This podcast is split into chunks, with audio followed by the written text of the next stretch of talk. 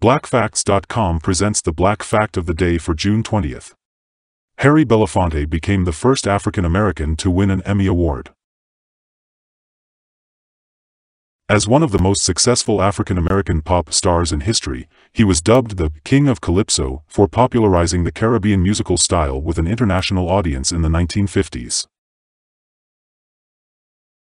He was an early supporter of the civil rights movement in the nineteen fifties and nineteen sixties, and one of Martin Luther King, Junior's confidants. He financed the nineteen sixty-one Freedom Rides, supported voter registration drives, and helped to organize the nineteen sixty-three March on Washington.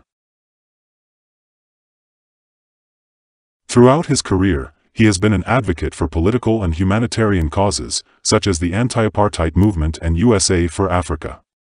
Since nineteen eighty-seven, he has been a UNICEF Goodwill Ambassador.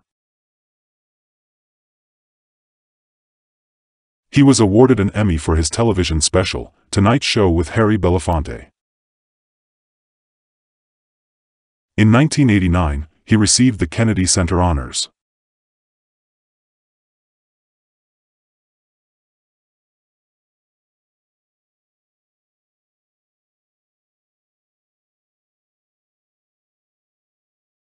Learn Black History, teach Black History at blackfacts dot com.